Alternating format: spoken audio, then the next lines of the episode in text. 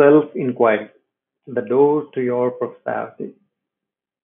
If I ask you, who are you? What will be your answer to this? And if your answer is your name, your profession, your family background, or your religion, then this is the understanding of majority of people about who they are. Are you ready to do some self-inquiry? Stay tuned.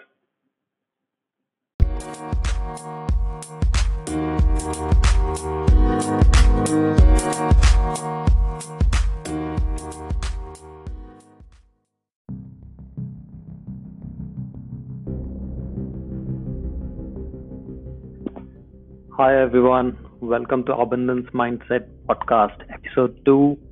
If you have not listened to episode 1, then I recommend that you listen to it so that you have a better understanding as to what I'm going to talk about in this episode. So, how do you develop a growth mindset? The most important question and the most powerful question that changed everything for me almost three years ago was Who am I? A person is nothing more than what he or she believes. You may believe in some idea, concept, some institution, prejudice, and so on. All your ideas, concepts, beliefs, prejudices forms your sense of self. This sense of self is your own ego or mind. This is your thinking mind. Our ideas, concepts, beliefs, prejudices, all these are coded into us in our childhood. Many of them are shoved into our throat by the society we live in or the education we get. Some of them we pick over a period of time as per our convenience, and this is how we become who we are. Throughout our life, we operate from this sense of self that we create about ourselves. We are not here to kill our ego, we are here to understand our ego so that our sense of self is aligned with what we aspire to become. So, who are you? Let me make a distinction between who you think you are and who you truly are. If you want to know who you are, first you need to understand who you are not. You are not your name, you are not your profession or religion, prejudice or any idea, concept or any belief. Your ego wants to identify itself with something or the other. Without identification, your ego ceases to exist. Because if I take away all your identification, can you answer that who are you? Now you may say that you are this body. But if you are just this body, then what is the difference between you and the body in a coffin? What is missing in a dead body is the life force or energy that flows through you, through me, or any other animal for that matter, right? Everything is energy. Einstein said, and I quote, Everything is energy, and that is all there is to it. Match the frequency of the reality you want, and you cannot help but get the reality. Unquote. Now, science is saying that everything is energy, vibrating at different different frequency. It is the same energy that flows through everything. This energy vibrates in such uh, this energy vibrates in each of us on different different frequency. And you will notice that people who are successful also appear high on energy. It is because their energy vibrates on higher frequency.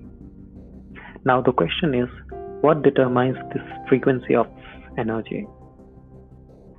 And the answer is our thoughts. Our thoughts are energy, our words are energy, and our actions are energy.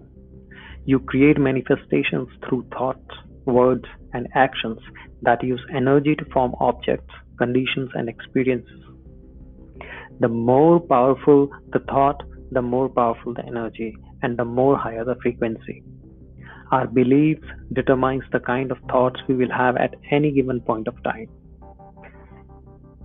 Kelly McGonigal is a health psychologist and lecturer at Stanford University. In her book The Upside of Stress, she says, and I quote, Stress is bad for you only if you believe it is. Unquote. During her research, there was one study that she came across and it changed her mind completely. The study says that a group of 30,000 people were tracked over 8 years. These people were asked how stressed they were in the last one year. Their cortisol level was also measured. And some of you who do not know what cortisol is, then the cortisol is something that our body releases when we are under stress.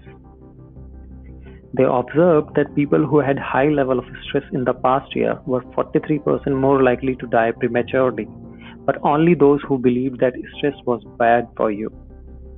Those who did not believe stress was bad for you had no greater risk of dying prematurely than those who had very little to no stress.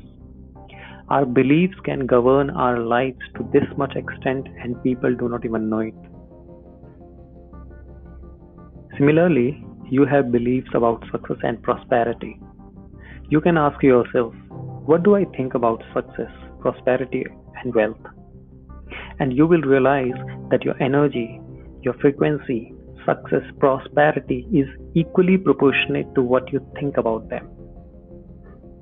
Earl Nightingale says, A man cannot be more than what he thinks about. If you think about nothing, you become nothing.